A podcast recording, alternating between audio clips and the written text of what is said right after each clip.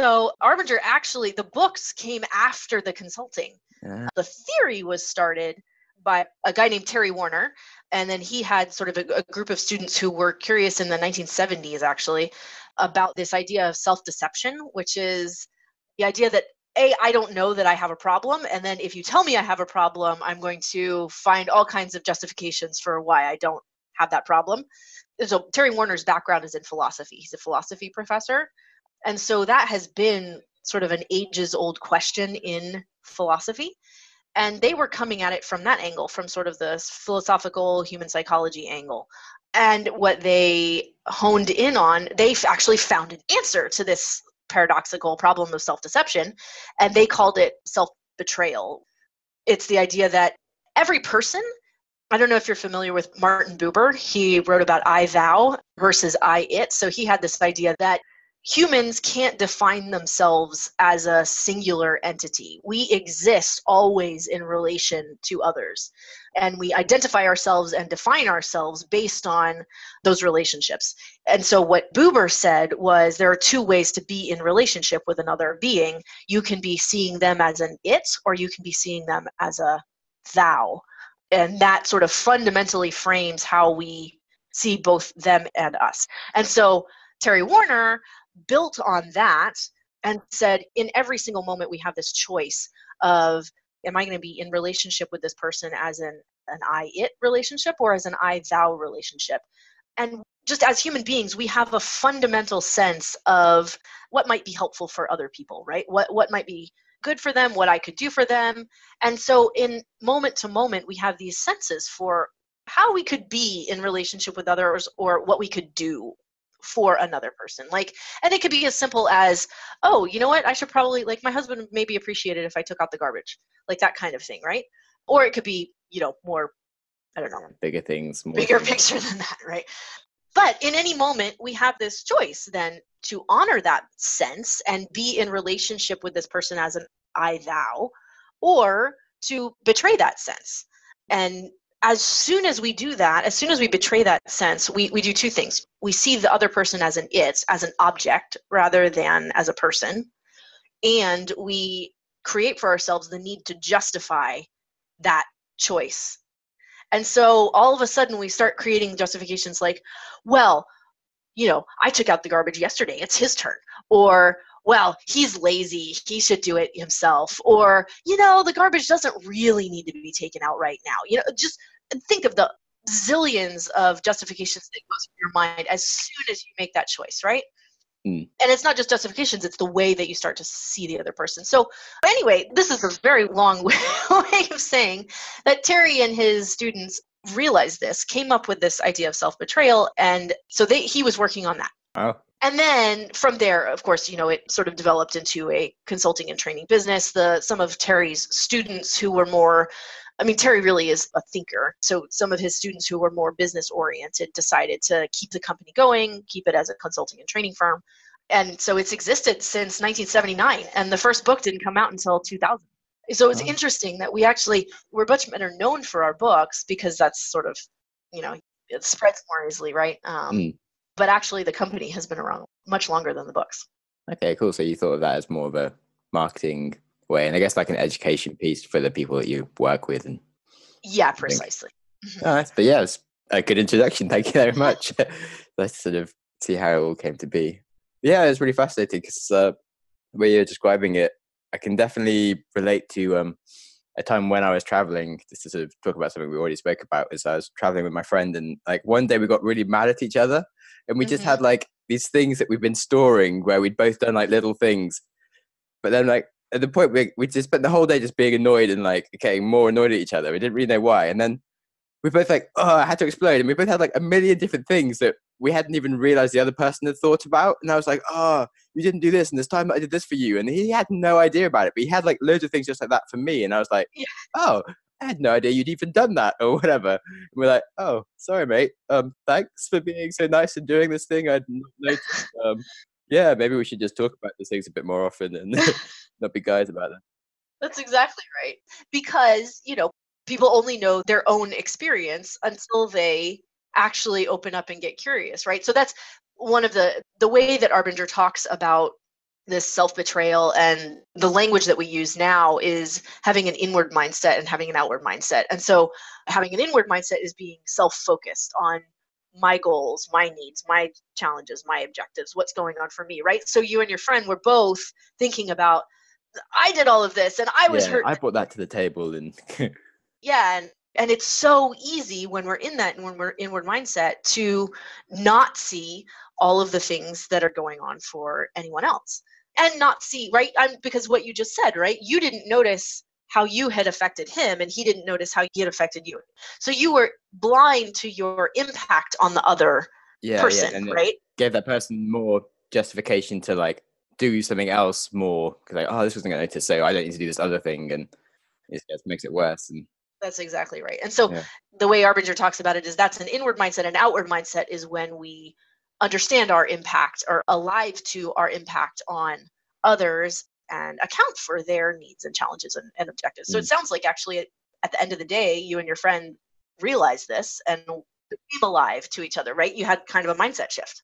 Mm. Yeah, definitely. It was quite a useful like argument to have, if you know what I mean, mm-hmm. in that sense. But what would you say about where you maybe fall short? Because as a concept, it's really good, but then how would you other than telling people about the mindset issue, what about the fact of like the vulnerability and like the empowering people to share better what it is that they think's wrong in within a relationship and making it's not just like outward mindset it's also talking to people about it and getting the other person to realize what they're doing or being vulnerable and saying hey i did this for you.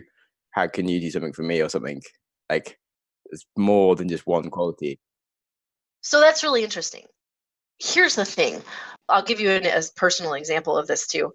The really funny thing is that when we really do genuinely shift to an outward mindset, all of a sudden, the need that we had for the other person to do something for us doesn't seem as important.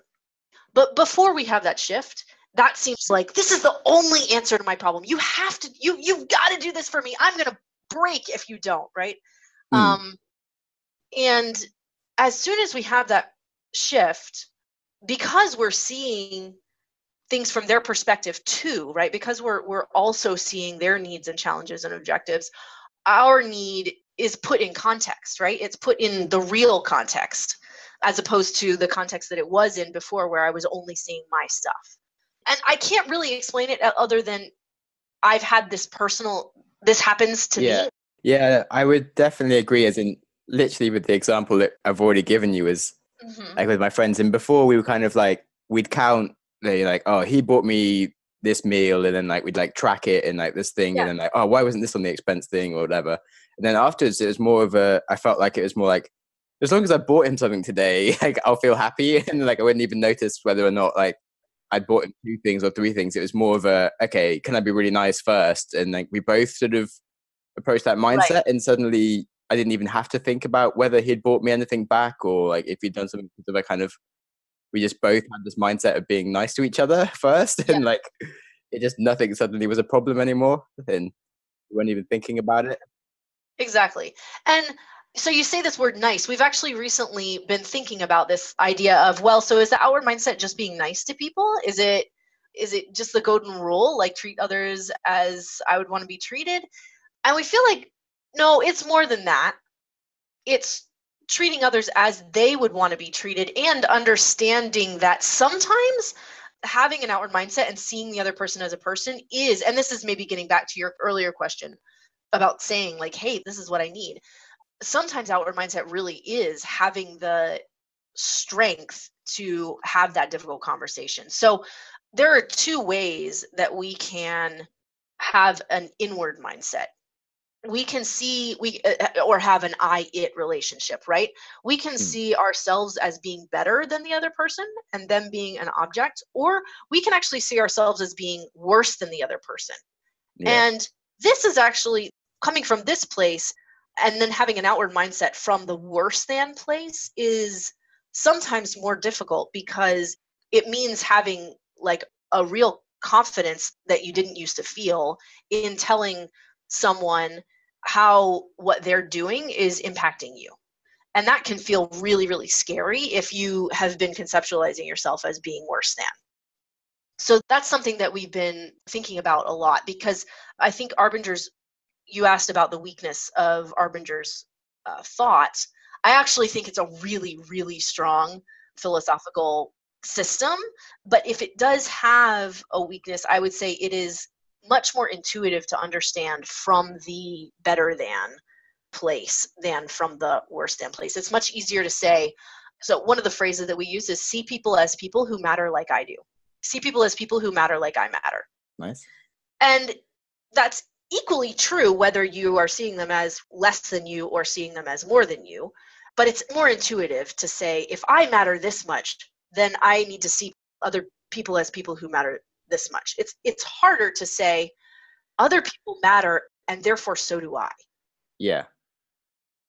That's uh I think that people struggle well, no, I don't want to say that. I struggle with that.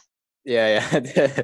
I struggle too. Definitely. so, but I wanted also to loop back. I told you I would tell you a personal story. So my husband and I, for years and years, disagreed about whether we were going to have kids and I actually broke up with him about over this and we got back together. But then for years it was this like unspoken tension about are we going to have kids? Mm. are we mm. not going to have kids? And and i just held this need of like this is this is my life. This is important to me. Becoming a mother it's like it's a it's a rite of passage. And i just felt this incredible urgency and need for him to say yes we're gonna have kids or yeah you know like let's have kids. And at some point i was like hey i'm 30 and like the clock is starting to tick and then i was more than 30 and then i was really more than 30 and like so i was i was just holding all of this angst in myself about it and he just sort of didn't ever say anything didn't ever say anything and i didn't bring it up. And it was only when i really truly took some time and thought about it from his perspective and thought about what he would be giving up in terms of it, what he might be scared about, what really were his concerns about. And so, you know, and he was worried about losing the life that he had before. He was scared that he might not be a good father. What I really realized was he was he doesn't really like kids, so he was worried that he wouldn't love his child. Like there were some like real things that he had going on that I was not alive to and it was only when I took the time and really tried to understand that, really got curious about where he was coming from. And I didn't do this, I didn't actually talk to him about this at all. I was just, it was a total shift inside me, right? Mm. Um, that like a week later, I'm not kidding, a week after that, he um, sat me down. Uh, he was like, hey, you, you want to have a glass of wine? I was like, okay and this was like this was a little abnormal so i was like there's some kind of serious conversation coming up.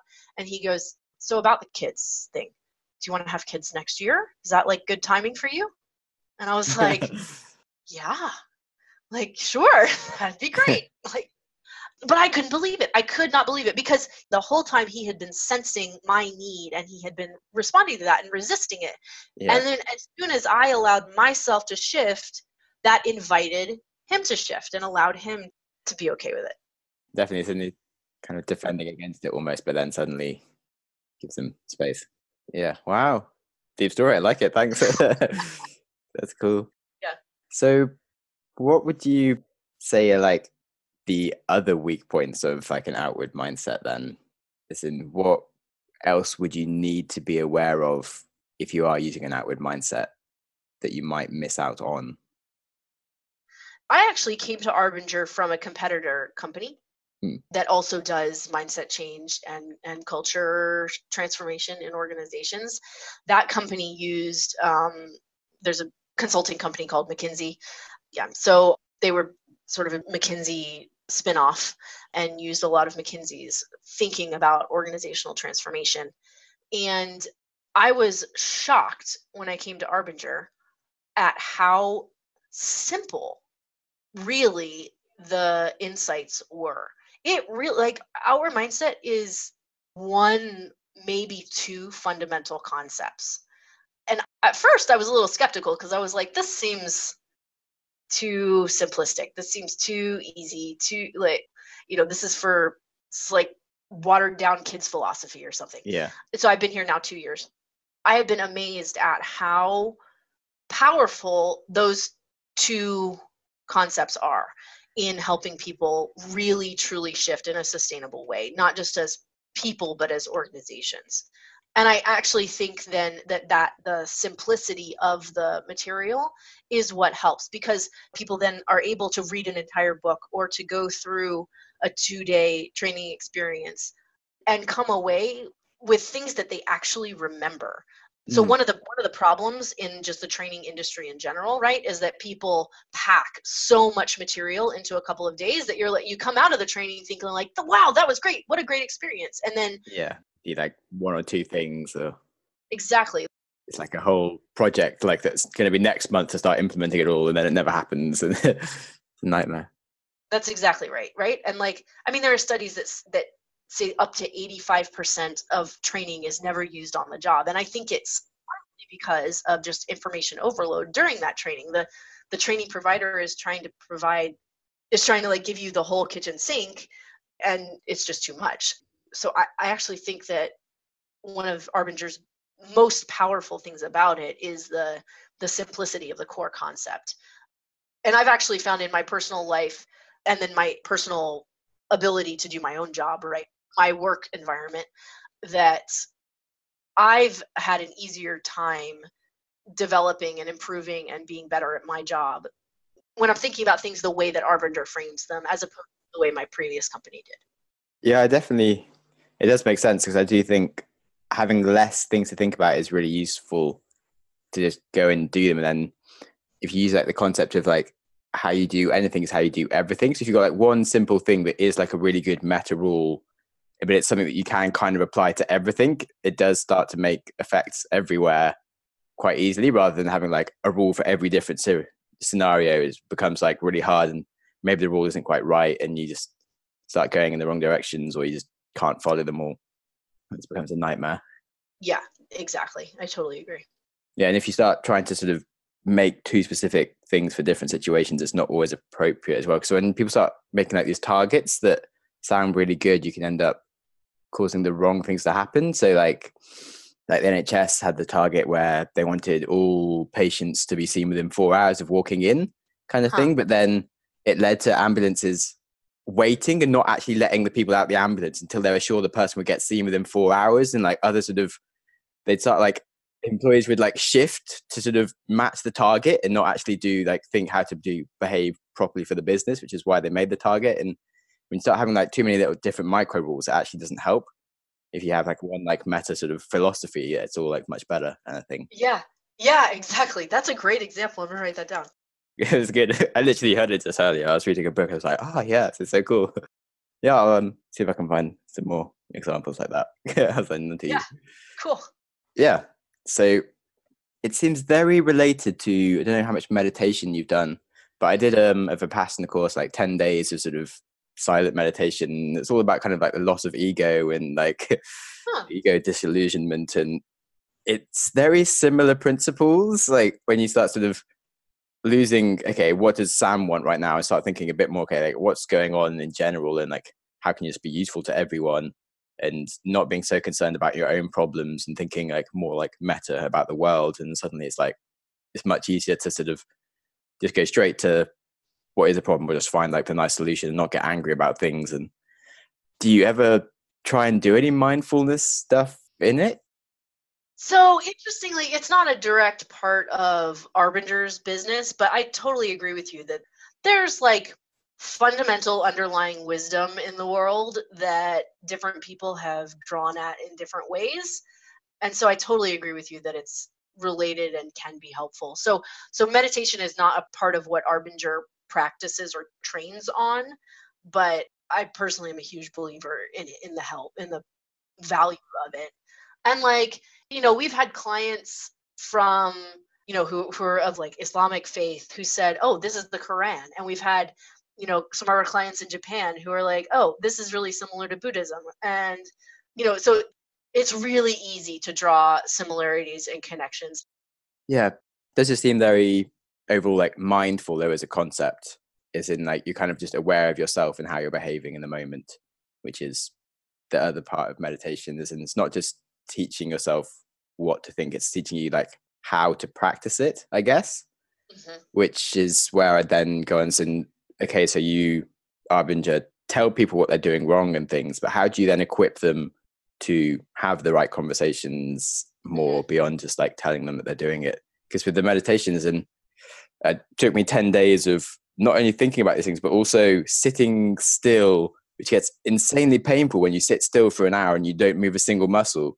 But like it kind of goes into the core of you. Like if you can control your body and you kind of start becoming aware of these things and like you can like ignore them and stuff. And so you sort of start being more in the moment. And when like you're in the moment and someone's annoying you, you go, ah, I'm being annoyed. Sam doesn't need to get annoyed right now. He can think of a reason why he shouldn't be annoyed. And you can like think of it in the moment and then like not get annoyed rather than like jumping straight at it. Yeah. But it takes like serious sort of 10 days of beating yourself up to get there. So I don't know how like you can just do that quickly in like a course to like get people to be ultra aware kind of thing. Yeah. So, have you ever seen this YouTube guy who does? It's part of a series, but he does a series on on riding a backwards bicycle. Uh, no. Google it when you get a chance. So I forget his name, but he he's sort of a sciency type guy, and so he has a YouTube channel where he does all kinds of experiments. And one of the experiments that he did was he learned how his friends like pranked him, and what they did, they made a bicycle where they re-engineered like the mechanism on the front wheel that turns the wheel so that when oh, you it goes the other way. yeah exactly so when you turn the handlebar right the wheel goes left and when you turn the handlebar left the wheel goes right. Yeah. so he's got this hilarious video of him like falling and falling and trying to ride this bike. He can't he could not ride the bike. Yeah. nobody can. Like he's like now taking this around the world and challenges people to ride the bike and like nobody can do it on the first try. And he practiced then for five minutes a day and it took him eight months practicing just five minutes a day. But then he learned to ride the bicycle right? Yeah. It clicked and it Then he you was can able to never the ride a normal bike again or Uh, That's true. Actually, he had trouble then when he tried to get on a normal bicycle. It took him a minute. It took him like 15 minutes to be able to ride the, the normal bicycle again. The point being, though, that yes, you're totally right. One training experience is not going to shift anything in a sustainable way. It takes practice. It takes a lot of practice. And so, yeah, Arbinger as a business has. Well, so let me explain the concept first, and then I'll explain some of the business around how we support that concept and sustainability, stuff like that. So the concept, as you said, self-awareness is step one. So we have this framework tool that we use called the, the outward mindset pattern. And it's three steps, well, three parts. So the first part is see others, which is really self-awareness. So you see others as people. And fundamentally, that is, it's about being, there's an element of self-awareness there, right? You have to be aware of whether you are seeing them as people or as objects. So the first step is just just see others as people who matter like i do. The second then is adjust efforts which means actually change what you're doing change the way that you're working in order to be more helpful to others and then the third is measure impact which is basically check in with the person to make sure that whatever you changed was actually helpful to them mm, That's really important. Yeah, right. Because if you don't ask and you just assume, then you might be wrong. And th- this can be really just simple changes, you know, from a coworker to coworker level. Like a, a really simple example is a girl on my team.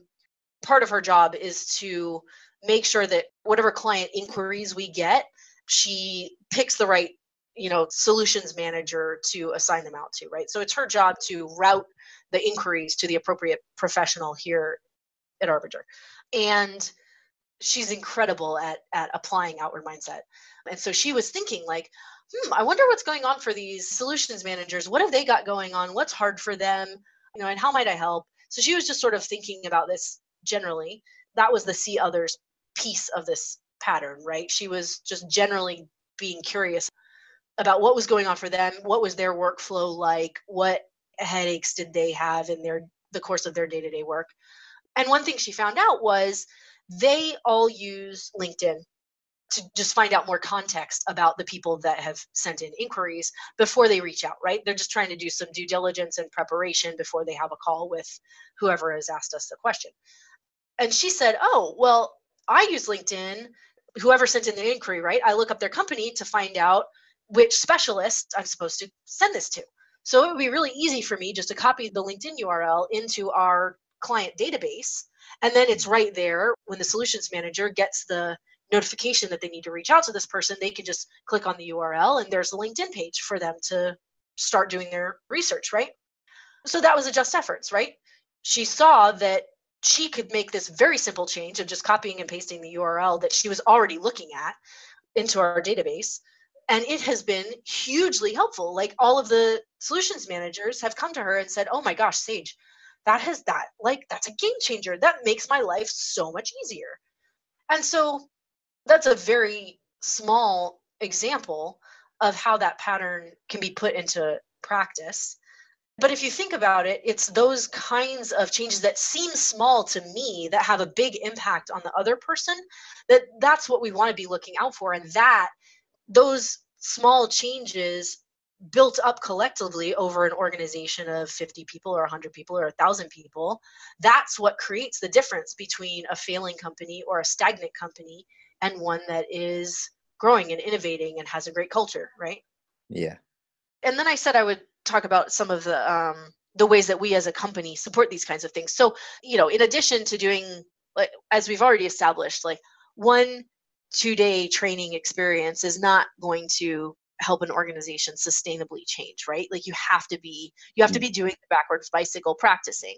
And so a lot of the consulting work that we do and coaching work that we do is geared toward helping people actually implement in their organization the things that they learn in the training, right? So the training sort of sparks interest, brings a certain level of understanding, and then the real work starts after that with like how do we actually work this into our team meeting schedule how do we you know like is there a tool that we want to just use on a regular basis is there do we want to get some coaching for certain key leaders in the organization that would then help them operate with an outward mindset and how do we keep it sort of top of mind and uh, so all of those things are the kinds of things that we then consult on cool so uh, like the whole act of following up really yeah exactly yeah it's so easy i was in i've been reading a lot like pat lencioni and things where he sort of he talks about like offsites and these things. And then we did a company offsite with this company that I was consulting with. Like as I've been like a part-time contractor where I've been more just like doing the work they give me rather than doing things. But I've always been trying to like implement other things management wise. And so we we did this thing and it was great. But then the company was just sort of like uh, after two days, cool, now everything's done, and we just go back to normal. It's like, oh, what was the point? Oh god. right. Exactly. No, that's totally right. Like there's a statistic that says if you call an offsite training that like anywhere between 45 and 85% of training is never applied on the job. And it's because of that right? You know it's like oh great one and done. Okay i'm going to go back to the way you know yeah yeah the way i've always done things. Short-term thinking and things And it's like ah nightmare. Yeah. Actually that was the other big difference between the company that i worked for previously is they had mckinsey has a very structured model of organizational change. And generally McKinsey can get results because they're McKinsey and you know they sort of if a company is going to invest in McKinsey then like the company means business. They're going to make some serious changes. I think if a company isn't that invested in change then that sort of that, such a big model with so many things to do and so many people to get involved doesn't work. You you just hit too much resistance. And so the sort of little snippets and what can i do differently in my day-to-day work that doesn't actually take me any more time. It just requires me to think of things differently i think is a, is a lot more effective. Interesting. Yeah so what would you say about this in on that theme of do you think there are many companies that sort of try and go for like the smallest package that you offer and sort of like a ah oh, quick like one solution will fix everything or do you kind of not sell that as an option and say like okay sure we can come do a conference but you actually have to have some form of follow-up procedure so we've actually recently moved to a strong recommendation of a program rather than just a one-off training but no we're not i mean so our general philosophy is that even the littlest understanding of outward mindset the littlest mm. awareness mm. is going to be good for the world right like as a company our mission is to turn the world outward and part of the reason that um, actually as a company we've grown significantly in the last five years. We went for it was a, i mean it's been a company since 1979 but it went from being like a company of six to ten people to a company now of 50 people mm. in the last six years. And the reason is that they the managing partners and the owners decided hey you know what? How can we really help the world? We really believe that we have this message that is super super helpful to people and we've seen the transformative power of our mindset. And so what they said is well then we need to help as many people in the world as possible just learn about it. So that's part of the reason that we still are publishing books. That's part of the reason that we do offer you know whatever training people want to buy. It's yeah even that little bit helps you know? That said you know we still believe that that it requires structured practice mm. if you actually want to transform it like you said about meditate right the meditation you had to practice like there's certain amount of regular practice that you need mm. yeah for the for the technique that i learned they like you can go back on like courses for like two or three days but they say the first time you do it you have to do it for 10 days because you kind of if you only do it for like three days the first time, you just annoy yourself. You just sit there like bouncing around your mind, be like, oh, "Fuck, I'm so weird. Why can't I like, sit still? What's wrong with me?" And then that, that's about your own experience. you have to do the whole thing, and right? Yeah, sort of working out what is like the minimum effective dose to start off with. Also, I do think if you could just sit someone down even for ten minutes the first time and just sort of can point them in the right direction, perhaps it is really useful. Yeah, yeah, it's fascinating. So you say your mission is to educate the whole world. Do you invest anything into scientific research and stuff? Because if there is some really cool like psychology behind these principles and stuff still going on, do you actively get involved in that, or do you like talk to any of the researchers doing studies? Yeah, so we're building out a research function because you're right. There's so much, especially there's so much going on like in neuroscience these days mm. that seems related and wouldn't it be awesome to like find those connections between philosophy and neuroscience? Yeah definitely. And so we're starting to build out some of that research. The, the research that we're doing mostly is sort of long, longitudinal studies with client organizations just because that's what we have access to most. But then we also a, a lady who's doing research for a book so she is doing like a serious literature review of you know recent management science and neuro, neurobiology and, and that kind of thing to see what kinds of, of connections there are. So and she's writing a book about it. So I we are super excited for that book to come out, but it's not she's just now still in the research phase, you know, in the literature review phase. But yeah, I'd be interested to talk to her because her name is Kimberly White. I'd be happy to put you in contact. Thank you. So when it comes to mindsets, I've got two questions that I haven't asked, but I'm not sure if there'll be appropriate. You said you haven't done so much scientific studying of it, but like, has there been any scientific study of this type of mindset? And if so, what was the most interesting study that you have? So there haven't been any, any scientific studies of inward outward mindset that I'm aware of. The one study that the sort of longitudinal study of, of a client organization that we did do was really interesting actually. So it was a is a military hospital in the U.S. and they put about 1,400 people through the hour Mindset training, and then they were doing it, which was part of a whole Outward Mindset implementation program that they were doing. And so, and the question was, does Outward Mindset actually work? Like, does it improve business results? And does the training work? Are we actually shifting people's mindsets? and it was it was fascinating because it did it did like it actually worked. And so we were all really excited about that because it was the first longitudinal like sort of st- statistically analyzed study that we had done. And it really did come back with you know p value less than 0.05 you know my, of mindset shifts. And they were they were measuring not just did they shift from an inward mindset to an outward mindset but how was it relevant to like uh, perception of leader support satisfaction with the information that I get from management, satisfaction with my involvement in decisions that affect my work, like commitment to the organization. So there were a number of employee satisfaction measures as well as like commitment to the organization measures that went up as a result of the training. or as a result of not just the training, but as a result of the outward mindset transformation program that they were going through. So that's the like the sort of newest, most exciting study that we have right now. So one of the things that we're interested in is inward styles. So I mentioned that there, you know, you can be in an inward mindset from a better than place or from a worse than place. We actually have there are actually four different ways that you can have be in an inward mindset. You can be in a better than box. We call it being in the box. The first book that Arbinger wrote was called Leadership and Self-Deception: Getting Out of the Box. And the reason that we talk about it as being a box is that it, when you are self-focused, that self-focus puts blinders on you, right? It keeps you like if you've got as if you've got like a cardboard box over your head and you're only seeing your own stuff right? So there are four box styles right? You can be better than a better than box will slide into an i deserve box right? So i'm better than than you or i'm better than others therefore i deserve these things. And a worse than box often shifts into a need to be seen as box so i'm not good enough but I need to make it look like I am. So you do all kinds of, you know, subversive things to make people think that you are better than you think you, you are, right? Yeah. It's a need, keeping up of appearances thing, right?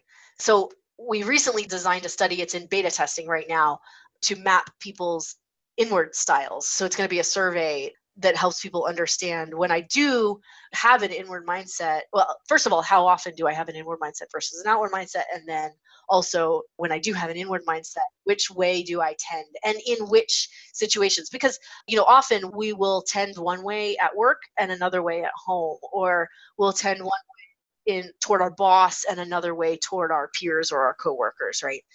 And so that's the current assessment that we're working on that's in beta mode. Okay, cool. Yeah, that's really fascinating because it is quite interesting. I think there are some.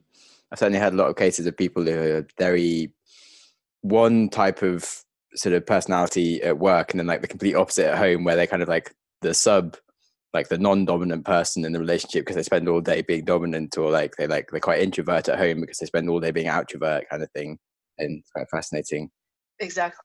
It was yeah, it's interesting also to hear how you've studied that because it did actually sound quite good. Because as a scientist, I would love to see like placebo version, like the null hypothesis of like, okay, we go and give two days training where we don't actually teach them anything, and see like if there was a placebo effect of like, oh yeah, we spent two days talking about stuff, and now we're going to do things, and that would still change your business or not? Because that's never been done as a study. It'd be quite interesting. Yeah, that's true.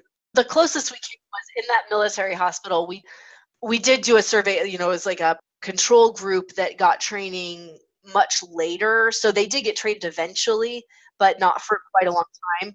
Yeah, yeah. And so it was interesting because they were the control group, but their managers had gone through the training. So mm. we hmm. saw over time that the untrained employees they were experiencing increases in satisfaction and commitment and that kind of thing because their managers had gone through the training. But yeah, you're totally right. It would be really, really interesting to do a a placebo. We're not going to do it. I mean, we're a yeah, yeah, you can't charge people money. You could do like twenty sort of pieces of training for free, where ten of them were like sham pieces of training. I guess if you had the resources, could be fun. Right.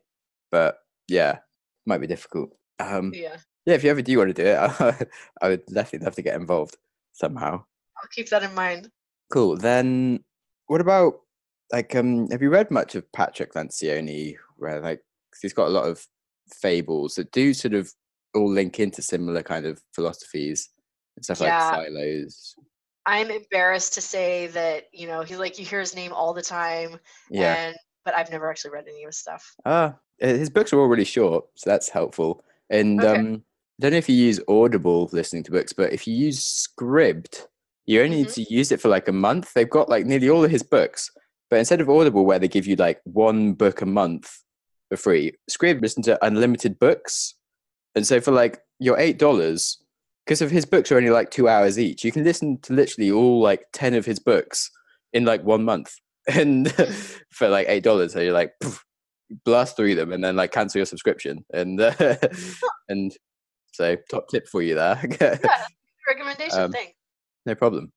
Yeah, he's got a lot of um parables and stuff that they all kind of have similar things around like communicating and like self-deception and lying to yourself or or the kinds of things that are all useful people to get into and like well a good one about silos that's sort of about yeah so a lot of the things around self-deception and people like blaming others for the problems and being in their own world of like okay i'm doing this right and so marketing is only thinking about the marketing department and like other people but actually they're not thinking about okay well these other people need to like trying to contribute to the business as well. Maybe i don't need to think about my own budget and i could think about the bigger objectives of the whole company and it just all gets a lot better. So yeah i think you'd enjoy those. And then i was going to ask what other books would you recommend for people besides your own books? Obviously that they are great but um so i actually really am a fan of carol dweck's growth mindset. Yeah yeah. I've, she's writing a new book now so excited for that. Yeah i don't know if you've heard that one. So difficult conversations not crucial conversations. Difficult conversations was written by the harvard some guys from the harvard project on negotiation. Also um, there's a book called into the eye of the storm which is by his name is john paul lederach. So into the eye of the storm is one of his books but another of his books is the moral imagination. And so his specialty is international conflict resolution. He's an international peace builder but he is just an incredible thinker about okay i'm this guy this like privileged white dude from america. I'm trying to help people in terrible terrible situations resolve their conflicts. What does that mean for me? How, what kinds of attitudes do i need to have going in? What do i need to be aware of? How can i actually help? How can i help in an effective way that's going to help them own their own solutions? Just really really fascinating stuff so not directly applicable to business but i think there are tons and tons of lessons to be learned from that. Yeah it's interesting like a lot of these things do compound in other areas. Like we had a extreme ownership by jocko willink that's all about like navy seals but then actually it applies to sport and business as well or like, I don't know if you've heard of Frank Dick, but he's like the coach for like British athletics team for many years, and he coached loads of like famous people and like in Formula One, tennis, and everything. But um, he did a book about winning, but it's sort of like it's all about mindsets and it, yeah. it completely appropriate for entrepreneurs and business as it was for athletes and coaches. Yeah. And a lot of these things sort of actually transcend all kind of different walks. Yeah. On that note, another book is called I think it's called The Inner Game. Yeah, I think I've heard of that and that's by a guy who was a golf coach and a tennis coach and it's all about like it's like it's about self-talk essentially. Yeah it's been on my list. Okay cool. Then last few things what is the kindest thing anyone has ever done for you? Oh that's a really good question. Okay so i don't this is probably not the kindest thing anyone has ever done with, for me but it loops back to something we were talking about earlier about telling people the hard things that they need to hear. Mm. um and so when I was in like, I don't know, eighth or ninth grade, I had, was in French class, right? And I had to write a paper in French. And my dad speaks French and he helped me with the paper and he helped me with some of, so I ended up like using, you know, verb conjugations that I, the class hadn't learned yet. And my teacher called me out on it. She was like, why did you do this? And I said, Well, my dad helped me. And she said, Do you really understand what these verbs mean? Like, did he teach you really what the verbs mean, or did he just help you and sort of translate it for you? And I was like, Well, he just sort of helped me and translate it for you. She was like, This is not your best work. You can do more than this. You're better than this. It was basically her message, right? And obviously, so that's stuck with me for years and years and years as like the really hard lesson that I needed to learn at that point about what education really is right like it's not mm. just about getting the grade or you know doing well in that moment it's it's about what are you actually setting yourself up to be able to do so i don't know that's maybe not the best example but the reason i was thinking about it was because earlier we were talking about the if you're coming from a worse than place sometimes saying those things is really hard especially like if you're a boss and you have a need to be seen as a nice boss or a good boss or like someone who's supportive of your people, then it can be really hard to deliver that message to an employee who's not performing well, right? Or to fire someone, right? Mm-hmm. But if you don't, right, you're hurting the whole organization. You're enabling an employee that needs help, right? And you're not helping them because you you want them to think you're nice.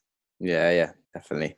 And so now, as a manager of people, that's something that kind of comes back to me on a regular basis is that I'm doing a disservice to my employees if I'm not in the spirit of helping them grow and helping the organization be its best. I need to let them know if there's a problem. Yeah, and sometimes they might get a bit annoyed at you or something, but if you think that every single moment that you have these chances to like change someone's life instead of okay, why would you not like risk the chance of them being a bit annoyed at you and taking criticism wrongly to actually develop them as a person? Yeah, right, it's cool. Exactly. I like this example. Thanks. then uh, another deep, slightly odd question. What's your most vivid memory from childhood? Oh, uh, well, a couple of them are more embarrassing than I'm prepared to tell. So, okay. The one that's not as embarrassing that just popped into mind in like first grade, I got into a fight with a kid and like kicked him or something, something really bad. Mm. And I remember my teacher pulling us aside and giving me a like a real talking to about about that that's not how we treat other people. Yeah, sounds like a useful uh, lesson to learn. Do you think you uh, yeah. Want to get back and apologize now, like many years later? Like, oh, I'm sorry, bro. I could actually. I, I think I'm still Facebook friends with him, actually. Yeah. Uh, oh, cool. Well, I'm glad to hear you resolved it all. Yeah. Okay, then is there anything else that we haven't spoken about that people should know? Well, I mean, I think there's a ton. Yes. so, just sort of reflecting back on the arc of this conversation, I feel like I haven't given many organizational examples, or I feel like most of my examples have been kind of from my personal experience. True. So let me think of an organizational example that might be helpful to people. So one is this was a, a client of ours a long time ago. Her name was Louise Francesconi, and she was the head of a like a legacy Howard Hughes company. So their industry is sort of missile defense type stuff, right? Oh. And so she was the head of this major division that had just been bought by Raytheon, I think. And the whole industry was in a place of consolidation, right? So the companies were sort of acquiring each other. So her company was being acquired, and the directive came down you guys need to cut $100 million from your business. You have to cut $100 million from the cost side of your business in 30 days. Wow. Or, like, you know, your jobs are on the line. So they got this directive, and they're kind of like, well, what, what are we going to do? so she asked from her division directors for proposals for ways that they could cut costs. And they all kind of came back with essentially turf protecting answers, right? They were like, well, I could do this marginal thing, but my business is essential. Like, my part of the business is absolutely essential. We can't cut anything, was really what they were all arguing for. And so, what they realized is that if that was the answer that all the division directors came up with, then the only choice that they were left with was they were going to have to lay off $100,000 worth of people indiscriminately, right? They were just going to have to like say, we're cutting this much percent of the business. And that everyone was really upset about that. But interestingly, they were upset about it mostly the division directors particularly and that leadership group when they went into this they were upset because they were like well that guy can totally cut his costs why aren't they stepping up like my part of the business is essential but I see all of this room that they can cut, right? Why aren't they stepping up and doing it? And of course, everyone thought the same thing, right? Yeah. So Arbinger started working with them and they sat down, and the task was just to spend a couple of hours getting to know. They paired up, right? So everyone paired up with one other person, and the task was just to get to know the other person's business and to help them figure out how they could save the key parts of their business, right? So to identify the key parts of their business and help figure out how to save those. So they did that. They spent a couple of hours getting to know the other person's business and thinking around how could they help them save their business.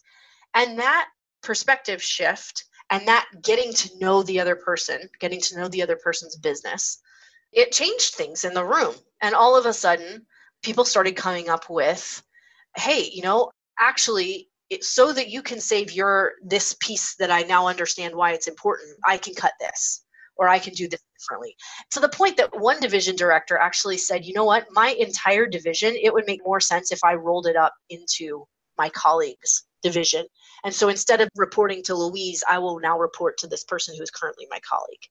And that one change was like a $7 million savings. And so they found all of these other different kinds of, of savings just because they were thinking not of themselves anymore, but of the other person and in the context of the whole business, right? And so they did. They cut the $100 million in 30 days without having to lay off anyone. Wow. And it was all because of this mindset shift. That we actually weren't talking about it as a mindset shift at the time, but it was a mindset shift that they went through. So that's one organizational example. Thanks. Yeah. Cool. Glad I asked that question. And yeah, I guess that's it. Yeah. Thanks a lot for the conversation. Yeah, thank you.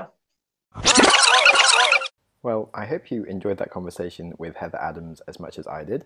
She was a really fascinating lady and it was a really fascinating concept to break into the whole inward and outward mindset. As part of a wrap up, I tried to find the podcast I mentioned with the concepts of like bad business goals. And the example that I'd given was the NHS uh, focusing on the four hour maximum wait time for a patient, leading to um, the employees like gaming the system and holding patients in ambulances until they'd be seen in four hours um, instead of documenting people as they walk in. It's just, yeah, it's just like a really silly thing that um, is like a bad thing. But then, like, I remembered another example, which is there was a company that started measuring cashier performances at checkout by how many items they could scan a minute. But then, like, sometimes employees would have the issue where they couldn't scan an item. And so instead of like trying to fix it and like actually type it in or something and get it paid for, they just could have like would just throw the item in the cart quickly so that they could just scan the next item and so they wouldn't lose more time on their like items per minute scanning and so yeah there's just lots of silly things that if you have the wrong priorities can end up screwing up your business thing uh, but sadly i did not find the actual podcast and so um, i can give you that insight as well but that, that's about it i'm sorry i tried anyway i think it was planet money or um, something like that perhaps but onto my next tips. Next tips. Onto my top tips. Right. Number one, keep concepts simple. So there is a good quote which says, "It's easy to make things complicated. It's hard to make things simple." And the outward mindset is it's deceptively simple, and it seems like it's missing things sometimes because it's so simple. But it's actually a very nice way to approach almost everything. And having like a million different rules is often just confusing and not overly useful for anyone. And like, I mean, Ray Dalio's principles book is great, but it's like it's got like 120 principles. So can you remember all of them? No. And like, can you remember the overall overriding principle of just being like candid and honest and open with people? Yes. So like, it seems like maybe just having like one big rule is probably often a better thing. And they've really nailed that with the outward mindset. Okay. Number two, commit to follow up. It's great to do a few days training and learning of things, but to make any meaningful change in like a company or yourself, you need to like follow up and keep checking in on what you're doing. And this isn't just business change, but any change that you try to take on, if it's in your habits or if you're reading a great book, you really have to like follow up and make whatever you want to happen happen with like a purpose. Um, yeah, so follow up. Number three, wisdom is everywhere. So the outward mindset just has so many principles relating to meditation and mindfulness, and something that I've really found lately from like just a lot of different people and reading books on astrophysics to Fifty Shades of Grey. You can you can really find insights anywhere, and when you start to break things down into fundamental concepts, you can see just many parallels between them. Whether you want success in science, business, sport, music, there's some huge principles that you just shouldn't ignore. And the outward mindset is one of them. And principles such as kindness and karma, they all they all really go a long way. So yes, wisdom can be found everywhere and often interrelates. And then now on to books. Um, so firstly, Leadership and Self-Deception by the Arbinger Institute. Institute. Um, it's a good book and really breaks down the whole details of the inward and outward mindset that we spoke about. So probably worth your time reading. I also mentioned Patrick Lencioni in the podcast, and he has many books. Um, I think Silos, Politics, and Turf Wars is, possib- is probably the most relevant book, but all of his books really outline like probably the outward mindset approach to business in some way or other. And he just they're all quite short, like maybe two hour reads, nice little business fables, and they're quite nice. And I think that's it. So, yes, you can support me on Patreon. That would be lovely. I do apologise for the delay in releasing this podcast. It's been a few weeks since the last one. I had a rather large accident and broke my femur into three separate pieces. Um, femur is the big bone in your leg that no one ever breaks because it's like really hard to break. So I did a good job there. Um, I managed to not die. That was that was quite hard also. Um, so yeah, I was a little busy with the whole like not dying thing for a while. Um, but I seem to be out of that, and I now just can't walk, which sucks a bit, but it's fine. I'm alive, so that's okay and I will probably break this down a little bit further in a future episode or two. But I'm like a bit busy not walking and other stuff as well, actually, to be honest. Um, but yeah, I'll get around to that soon, and you can enjoy that coming up. But um, any messages of support would be lovely if you feel like it. Otherwise, uh, have a nice week, and I'll get back to you next week, probably with Oren Klaff on the show, who is a bit of a sales genius, awesome, inspiring human person um, he's got a great book about um, sales, obviously, uh, Flip the Script, that's just come out. So that will be nice for us to go into. And yeah, I'll, I'll, I'll stop now. Have an awesome week, people. Hello, and welcome to the podcast. Today I have Heather Adams from the Arbinger Institute, and they are a really cool business that do uh, coaching around mindsets and they have a couple of really awesome books that are worth checking out. And yeah, she was just a really fun guest to have on the show today. I'm really delighted to host this interview. We start with me asking her some questions about how the actual business works. And it sounds a little bit odd to be like diving straight into this, but it, it does provide context to the rest of everything else in the interview. So I've left it in, and um, yeah, it's a good interview. I hope you enjoy it. In other news, I have a Patreon. You could support me if you are feeling generous or um, you just want to like get some more information about the show and get involved with things. So that would be nice. Otherwise, yep, enjoy the conversation with Heather Adams.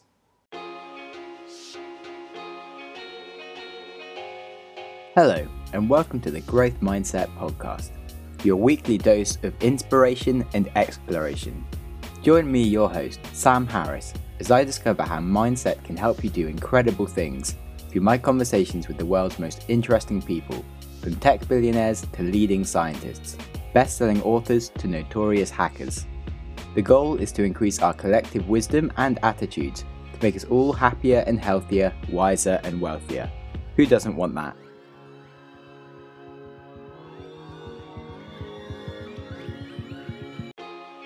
You've just listened to an episode of the Growth Mindset podcast. If you enjoyed the show, please subscribe on your preferred app and give me a good rating, as these go a really long way. If you are unable to give good feedback right now, try sharing the show with a friend who will, or just wait for the show to improve. If you have any ideas for the show or you just want to chat, then please reach out to me on Twitter at Sam Harris Tweets or Instagram at Sam Jam Snaps. Show notes and other links to topics discussed in the episodes are available at the website growthmindsetpodcast.com. Thanks so much for listening. Give yourself a big hug from me. If you're with a friend, give them a hug as well. And I hope you enjoy your next podcast.